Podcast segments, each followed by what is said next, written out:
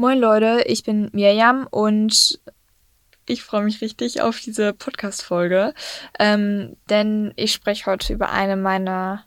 Ich nehme übrigens die Folge zum zweiten Mal jetzt auf, ähm, weil der Akku hat nicht gereicht. Vielleicht sollte mein erstes Learning des Tages immer nachschauen, ob die Batterien voll sind. Ähm, ja, aber das ist nicht so schlimm. Ich habe auch noch nicht so viel gesprochen, also es geht. Ähm, ja, wir reden heute über eine meiner äh, Leidenschaften neben ähm, zum Beispiel Salon 5 oder ähm, dem Sport, also Rudern, ähm, nämlich das Schreiben, das kreative Schreiben, das, äh, wie man es nennen mag. Äh, man kann ja viele Sachen schreiben, Gedichte, Poetry Slams, man kann Buch schreiben, gibt ja ganz, ganz viele Genres. Genres, sagt man so?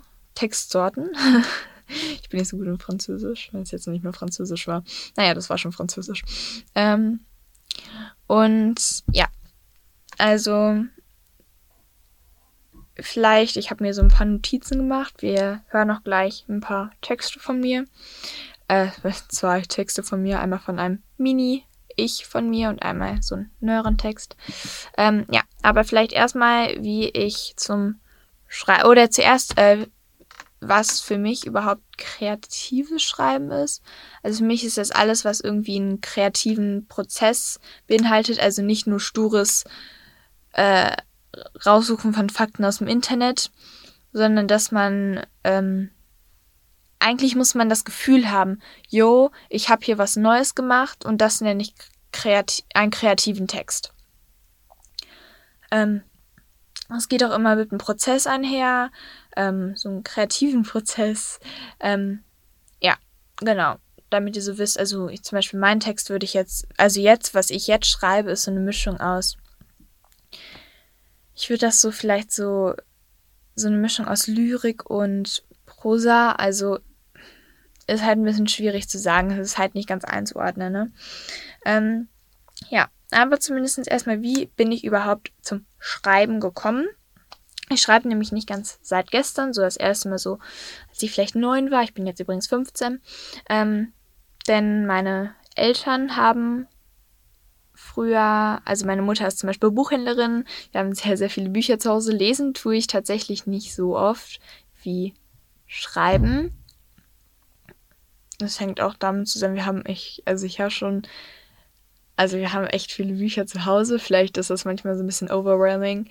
Ja, aber ich lese auch sehr gerne und mein Vater ist jetzt auch, äh, hat auch ein bisschen was mit Sprache an, am Hut. Ähm, und ich habe auch, als ich klein war, schon echt gerne so Witze und Wortspiele und sowas gemacht und so. Mein erstes, das kam eigentlich so ganz intuitiv, habe ich so das erste Mal so mit acht, neun, zehn Jahren geschrieben. Ähm, ich lese euch den jetzt auch mal vor. Äh, ich würde den so semi-gut beschreiben. Der ist so, ähm, ja, ich habe halt versucht, irgendwie was poetisch klang. Es klingt auch ein bisschen, ein bisschen kitschig, muss ich sagen, irgendwie zusammenzuwerfen. Ja, es hat die Überschrift Glück. Ich lese mal vor. Die Blätter satt und grün mit roten Blüten glühen auf dem Sommersee wie vielblättriger Klee in unseren Händen. Wenn wir doch wahres Glück fänden, würden wir auch baden im Sommersee, genannt die Quelle des Glücks. Jo. Ähm, ich glaube, ihr wisst jetzt so ein bisschen, was ich meine. Ja, kann man halten von dem Text, was man möchte. Ne? Das war jetzt nur so ein kleines Beispiel, wie äh, mein, mein, mein neun, acht, neun, zehnjähriges Ich geschrieben. Ich weiß nicht mehr, wann ich das geschrieben habe. Ich habe die Notizbücher durchforstet, aber natürlich, so chaotisch wie ich bin, habe ich kein Datum geschrieben. Ähm, ja. Ähm, ich war danach ziemlich gehypt, habe auch äh, kleinere und größere Sachen geschrieben.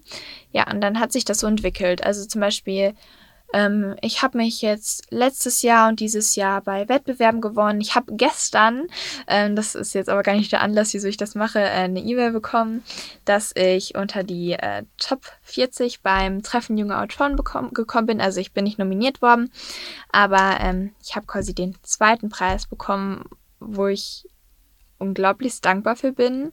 Und da, darum soll es jetzt aber gar nicht gehen. Ähm, ja, genau. Oder ich habe zum Beispiel auch mal für andere Leute ähm, Test gelesen. Also falls ihr nicht schreiben wollt, aber irgendwie andere Leute unterstützen wollt, das Testlesen. Also das Lesen von Texten, die andere Leute schon geschrieben haben und irgendjemanden brauchen, der da drüber schaut. Immer eine mega gute Option. Da gibt es ganz, ganz viele Foren zum Beispiel. Ich habe das jetzt einfach über Instagram gefunden. Hat jemand, den ich davor schon äh, gekannt habe, also bin ich gefolgt ähm, auf Instagram, äh, hat jemand gefragt, äh, jo, ich brauche jemanden, habe ich gesagt, jo, mache ich. Ähm, ja, das war anstrengend, aber hat auch mega viel Spaß gemacht. Und apropos anstrengend, ähm, Schreiben kann nämlich auch echt anstrengend sein. Und um das so zu umgehen, habe ich so drei Tipps mitgebracht, falls jemand sich vielleicht mal an Schreiben gesetzt hat oder sich noch an Schreiben setzen möchte, ähm, was dann so beachtet werden kann. Ähm, vielleicht als erstes werfe ich mal einfach in den Raum Schreibblockade. Ähm, für mich, die Definition von Schreibblockade ist ein Gefühl. Und dieses Gefühl ist, du weißt ganz, ganz viele Themen im Kopf, aber du denkst dir so, das ist alles so ein Scheiß und ich komme damit, Entschuldigung, meine Ausdrucksweise, aber das ist wirklich so ein Scheiß. Ich komme damit gar nicht voran. Das funktioniert nicht, das ist ein dummes Thema, das, das, das liest doch keiner, das finde ich eh blöde. Einfach drauf losschreiben. Egal, ob es ein dummes Thema ist oder nicht, dann kommt man halt am Ende auf ein anderes Thema, aber Hauptsache, man fängt an. Ja, Hauptsache, man fängt an und sagt nicht, ich schreibe jetzt gar nicht mehr, weil mir fallen keine Themen mehr ein falls euch Themen einfallen, mitten irgendwo auf dem Schulweg, Arbeitsweg, keine Ahnung was, ähm, schreibt die Sachen direkt auf. Ich habe auf meinem Handy einen Ordner, der heißt, äh, ich weiß gerade gar nicht, wie der heißt, aber zumindest schreibe ich da immer, da stehen mindestens 20 Themen, die ich in meinen Texten irgendwie bearbeiten möchte. Und so habe ich eigentlich immer was parat. Aber falls ich auch bei denen denke, das ist alles totaler Mist und interessiert keinen, schreibe ich einfach mal drauf los. Ich kann auch einfach schauen, oh, die Wand ist weiß oder keine Ahnung was. Ne? Hauptsache man, das wäre jetzt ein echt dummes Beispiel. Ähm, Hauptsache man fängt irgendwie an. Ja.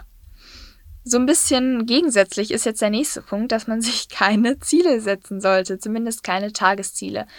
So längerfristige Ziele bin ich auch ein Fan von, weil wenn man irgendeine Frist hat, sollte man vielleicht, wie ich das früher gemacht habe, nicht irgendwie einen Monat vorher, eine Woche vorher anfangen, fünf Tage, so wie ich, ähm, und dann muss man das irgendwo einreichen. Das ist vielleicht nicht so nice, äh, weil man muss noch überarbeiten und sowas. Ähm, aber Tagesziele, viele machen das zum Beispiel, jo, ich schreibe jetzt heute 500 Wörter und dann habe ich's. Funktioniert bei mir nicht so gut. Ne? Funktioniert bei mir echt nicht gut und ähm, ja, ich würde auch sagen, dass das halt auch nichts bringt, wenn man die ganze Zeit schreibt und schreibt und schreibt und am Ende ähm, hat man seine 250 Wörter oder keine Ahnung wie viel und denkt sich, oh, hm, ich muss jetzt aber noch 250 Wörter, aber mir fällt gar nicht mehr ein, was ich schreiben soll. Dann ist das halt so. Und auch wenn man jetzt sagt, nee, der Text ist noch nicht fertig, da fehlt noch was, aber ich weiß jetzt nicht mehr, was fehlt,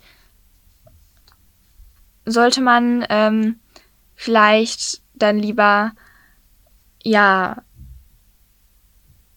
morgen weiterschreiben, in der Woche weiterschreiben. Einfach keinen Druck machen, ne? Längerfristig planen, klar, damit man nicht in Druck kommt, in, in so eine komische Situation kommt, wo man äh, dann sich Druck macht, weil dann wird das auch nicht so qualitativ vor, wie man es vielleicht gerne hätte. Ähm, ja. Und das ist so auch ein großer Punkt. Der dritte Punkt sind Inspirationsorte. Das kann zum Beispiel ein Schreibtisch sein, das kann ein Café sein, wo ich gerne schreibe, da komme ich gleich noch drauf zurück. Ähm, recht, recht klischeehaft. Ähm, das kann auch in der Bahn schreiben. Mega viele Leute schreiben in der Bahn. Ähm, ja, zum Café. Ich mag das voll gerne, weil ähm, da sind so viele unterschiedliche Menschen. Und ich denke mir, hm, was haben die jetzt für eine Geschichte? Und dann wenn mir nichts einfällt, dann schreibe ich einfach über die. Und ich mag auch das, ich höre da meistens noch irgendwelche epische Musik, aber da kommen wir ja gleich auch noch zu. Schreibstil beeinflusst durch andere Medien. Ähm, ja, das ist ähm, echt. Also, das ist schon cool. Da hat man noch das Geklimper von Geschirr und die Kaffeemaschine im Hintergrund. Ich mag das. Das kann auch sehr. Also, manche wollen, wollen gar keine Geräusche. Ich, mich, mich spornt das eher so ein bisschen an. Ähm, ja, dass man da vielleicht guckt, wo man am besten einfach ausprobieren, wo man am besten schreiben kann und dann einfach mal drauf losschreiben, egal ob man da schon Erfahrung hat oder nicht. Ich bin der Meinung, man braucht nicht großes Talent, um zu schreiben, man lernt das eher so im Verlauf, deswegen üben, üben, üben und man wird immer besser. Und ähm, das besser, das ist natürlich auch von sich selber. Also wenn du das Gefühl hast, jo, ich bin jetzt besser geworden, dann solltest du dich dafür auch belohnen quasi. Ähm, ja, also das sind so die, die Tipps, die ich habe, um so typische äh, Tücken des kreativen Schreibens aus dem Weg zu gehen, beziehungsweise die vorzubeugen. Ähm, was will ich euch noch mitgeben? Ah ja, genau, ähm, dass der Schreibstil beeinflusst werden kann. Ich hatte eine Zeit lang, wo ich ähm, einen bestimmten Autor gelesen habe. Ähm, ich habe relativ viel so sowas wie Momo und so gelesen. Hatten, also Michael N. hat einen ganz speziellen Schreibstil, muss ich sagen. Und ähm, ja, da wurde mein, also wenn der Schreibstil dann so beeinflusst wird, ähm, dass, also man liest dann und das ist ein ganz an und ich war da so gehypt, also ich habe das in meiner äh, Kindheit schon gelesen, habe ich es nochmal gelesen, ich war, ich wurde da so reingesogen und das hat sich dann auf meine, auf meinen Text übertragen. Und wenn man dann das Buch zu Ende gelesen hat, dann klingt das noch so nach, aber irgendwann ist das weg. Und wenn man dann durchliest, da weiß man genau, und da, dass da da so ein Umbruch war, und da ändert sich der wieder, weil ich bin selber noch nicht so stilfest, dass mich das gar nicht stört, ähm, dass sich da irgendwie was ähm, geändert hat. Also das merkt man halt und das finde ich dann echt unangenehm. Deswegen versuche ich immer so, mich da so unbeeinflusst zu lassen wie möglich. Ähm, und natürlich heißt es, dass ich auch manchmal ähm, Autoren lese, die sehr prägnante ähm, Stile haben und deren Bücher lese. Ähm, aber ich gucke, dass ich dann so eine Pause zwischen Lesen und Schreiben habe, nicht direkt lese und dann schreibe. Genauso ist das bei der Musikauswahl. Ich kann zum Beispiel keine deutsche Musik hören dabei. Englische Musik auch nicht so gut, weil ähm, das verstehe ich halt auch relativ okay, ne, so wie ich halt Englisch verstehe, ähm, sondern eher so epische Musik. Da muss ich aber auch immer gucken, dass, also am liebsten mag ich eigentlich gar keine Musik, sondern halt so eine natürliche Geräusche, natürliche Geräusche im Café, ja, ja, mir klar. Ähm, aber so epische Musik geht auch manchmal fit. Muss halt immer gucken, dann schreibe ich auch immer voll episch. Das ist ein bisschen, ein bisschen paradox. Ja, ähm, wenn ich dann den perfekten Schreibort gefunden habe, äh, vielleicht die Musikauswahl stimmt, keine Ahnung was, wenn man Musik schreibt, mit Musik schreibt, habe ich ja gerade schon gesagt, ähm, dann fehlt das Thema. Wenn man, also man kann sich beim Schreiben auch wirklich mit seinen Problemen auseinandersetzen, wie auch mit anderen Sachen, viele, die zum Beispiel komponieren oder die äh, Bilder malen oder sowas setzen sich halt dann damit auseinander. Und ich finde das manchmal auch sehr hm, belastend. Ähm, ich habe manchmal auch echt Angst davor, einen Text anzufangen, weil ich weiß, was da vielleicht für Emotionen hochkommen könnten. Und das, das macht mir halt manchmal wirklich Angst. Und da habe ich auch echt, oh Gott, dieser Stimmungsbruch gerade bei mir, habe ich gerade festgestellt. Ähm, und das ist halt da ich gehe da manchmal, ich schiebe das so ein bisschen vor, also Mia, du misst es eigentlich mal und das wird dir gut tun. Und am Ende ähm, ist es gar nicht so schlimm, wie ich es mir vorgestellt habe. Und am Ende geht es voll fit. Aber erstmal da ranzukommen und zu sagen, okay, das ist jetzt ein Thema, das kann vielleicht auch unangenehm werden, weil man es eigentlich nicht aussprechen möchte. Ähm, aber das dann auszusprechen in so einer Form, in so einer kreativen Form, da kommen auch ganz andere Lösungsansätze vielleicht für ein Problem, das man davor vielleicht gar nicht gesehen hat.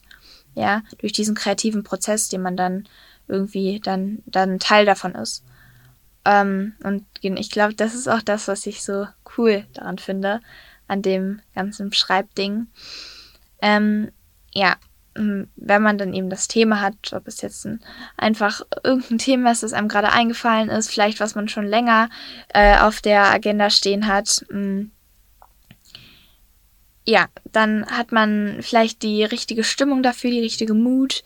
Ähm, dann kann eigentlich so ein, ja, ein Text entstehen, wo man auch stolz auf sich ist und sagt, jo, das ist ein Text, äh, der mich vielleicht auch selber ein bisschen geprägt hat und das ist dann auch immer schön, den zu lesen. Ich lese sehr gerne meine Texte, ich lese auch gerne Texten von anderen, wenn ich deren Geschichte kenne zum Beispiel und dann denkt man so, oh, da hat sich die Person damit auseinandergesetzt. Ähm, das finde ich immer ein ganz, ganz schöner Moment. Ja. Ähm, ja, ich würde dann jetzt mal so zum Schluss kommen. Zum Schluss habe ich euch noch einen Text mitgebracht. Ähm, der heißt Fine und Kalle. Das ist ein neuerer Text von mir. Nicht erschrecken, der ist ein bisschen melancholisch. Es geht um jugendliche Navi Naivität. Schlimmes Wort. Ähm, ja. Ähm, Vorwarnung. Die Stimmung ist äh, melancholisch, spiegelt aber generell nicht, also das, was ich schreibe, relativ trau, also manchmal relativ, ja, trist manchmal schon fast, ähm, sehr kritisch, sehr nachdenklich, weil mir das einfach viel leichter fällt, ähm, weil da viel mehr, also ich finde es ein bisschen, schon ein bisschen äh, traurig, ein bisschen äh, krank, aber mir fällt das sehr viel leichter und ähm, teilweise finde ich das auch interessanter, weil beim, bei so, dann kommen da so Happy End Szenen raus und das liegt mir so gar nicht. Also ich mag es viel lieber, wenn da so Fragen offen bleiben. Und das kann ich halt ein bisschen besser bei so kritischen Texten. Diese kritischen Texten, die laufen bei mir meistens, das ist nicht bei allen so, da muss ich auch noch dran arbeiten, auf so einen Text, wie ich ihn gleich vorlese, ähm, drauf raus. Genau. Ähm, ich gucke mal ganz kurz, ob sich den vielleicht irgendwer nicht anhören sollte. Ja, falls irgendwer Erfahrungen ähm, mit ähm, selbstverletzendem Verhalten gemacht hat, dann vielleicht äh, nicht anhören. Ähm, also der Text, der geht darum nicht, aber da könnte man rein interpretieren. Ähm, deshalb oder generell schlimme Erfahrungen mit dem Tod gemacht hat, dann vielleicht eher nicht. Ja, ich hoffe, das ist jetzt kein zu schweres Ende. Ähm, aber ich lese den einfach mal vor, weil ich finde den Text von mir, das muss man dann auch sagen, wenn man einen Text gut von sich selber findet, dass man da selber, weil die wenigsten haben Schreibpartner, der einem sagt, der Text ist gut, sondern du musst quasi dein eigener Schreibpartner sein und du musst dich dann halt selber pushen und dir auch sagen, Mensch, der Text ist gut geworden und ich möchte ihn jetzt vorlesen. Fine und Kalle. Fine mag diese Sommer, diese endlosen, warmen Sommer. Und Fine mag das Fahrradfahren. Sie mag es, den asphaltierten, langen Feldweg runter zu brausen. Manchmal schließt sie auch die Augen. Aber das traut sie sich nicht immer. Irgendwann kommt dann das Schlagloch und sie muss bremsen, denn das Schlagloch ist riesig und unbequem. Also steigt sie lieb, lieber ab und schiebt den zum Auswe und schiebt, denn zum Ausweichen ist das Loch zu klein. Trotzdem mag Fine das Fahrradfahren. Und Fine liebt Kalle. Sie liebt ihn dafür, dass er mit ihr über das Schlagloch fährt. Sogar mit Augen zu. Danach fährt er noch ein zweites oder drittes Mal über das Loch. Denn was gibt es Besseres als das Loch? Manchmal legt sich Kalle auf die Straße und Fine einfach so daneben. Sie warten, bis das Auto kommt, das sie noch nie auf der Straße gesehen haben. Fine fragt sich, ob sie liegen bleiben würde, wenn eins käme. Da wäre sie sich gar nicht mal so sicher. Vielleicht ist das unbequemer, als das Schlagloch zu fahren. Aber Kalle meinte, er müsse herausfinden, ob das besser wäre als unbequeme Schlaglöcher. Irgendwann muss Kalle nach Hause. Er ist sich sicher, dass Leberwurstbrote besser schmecken als Reifen. Fine fragt sich, woher er das weiß. An einem Freitag fuhr Kalle hin und Fine auch. Kalle war schneller als sie, viel schneller. Aber Fine war sich sicher, er würde auf sie warten. Vor dem Schlagloch sprang er ab und hockte sich einfach hin. Einfach so. Starrte auf die Straße. Fine tat das auch und starrte auf den toten Igel. Kalle legte, sich, legte einen Finger auf die Lippen und hauchte in Fines Ohr, sie müssten leise sein. Fine verstand und nickte und bedauerte den Igel, dass er keine Leberwurstbrote bekam, zu denen er sich nach Hause kommen, zu, zu denen es sich nach Hause kommen lohnen würde. Und sie fuhr noch am Morgen hin. Der Igel lag immer noch dort. Auf der Straße zwischen zwei Reifenspuren, die viel zu groß für zwei Fahrräder waren. Aber das kümmerte sie nicht, denn Kalle meinte, alles wäre am Morgen größer. Auch der Igel mit verquollenen Augen und, aufgepusteten, und aufgepustetem Rumpf. Und das tat er auch im September noch. Winterschlaf, meinte Kalle. Bis November schlafen alle Tiere. Im Oktober roch die Straße streng, und sie wollten nicht mehr hin. Kalle schon, aber Fine nicht. Also fuhren sie doch beide hin. Da lag kein Igel mehr. Beide wussten, dass er unter dem Reifen klebte, den sie nie sahen. Kalle freute sich, er legte sich hin, Fine ekelte sich und fragte, ob das wirklich am Geruch lag. Ja, das war der Text. Ähm, als ich den gelesen habe, ich habe den äh, das letzte Mal vor vielleicht einem Monat oder so gelesen, oder zwei Monaten, als ich den abgeschickt habe. Ähm, ja, ich habe mich damit ähm, beworben. Ähm, viele würden jetzt wahrscheinlich, das ist ein total kranker Text, der ist auch ein paar Zeilen krank, ein bisschen ähm, creepy. Ähm, ja, aber ich finde, da ist eigentlich das rausgekommen, was ich mit dem Text sagen wollte. Auch wenn viele Bilder vielleicht etwas zu abstrakt waren, zum Beispiel mit den Leberwurstbroten. Ich weiß auch nicht, wie ich darauf gekommen bin, aber ich fand das eigentlich ein ganz äh, abwechslungsreiches, äh, eine ganz, ganz ab, abwechslungsreiches Motiv. Ähm, ja, mein Schreibstil ist sehr anders als andere. Sehr anders, genau, sehr anders. Äh, to tolle äh, Satz, neue Schöpfung. Ähm, ich glaube, ich sollte hiermit den Podcast vielleicht beenden. Ähm, vielleicht habt ihr, es war eine kleine Laberfolge, vielleicht habt ihr irgendwas mitgenommen ähm, ähm, von den Tipps, die ich vielleicht gesagt habe, falls ihr mal ähm, ja, euch selber am Text versuchen wollt, falls ihr vielleicht irgendwelche neuen Impulse mitnehmen konntet, vielleicht durch einen der zwei sehr unterschiedlichen Texte. Ähm, und vielleicht habt ihr auch Bock, mehr über Salon 5 ähm, ja, mitzubekommen, mehr darüber ähm, mehr davon zu sehen, dann ähm, könnt ihr uns gerne auf Instagram folgen. Da heißen wir Salon 5 unterstrich. Ihr könnt euch unsere App runterladen. Wir haben auch eine App, ähm, Salon 5.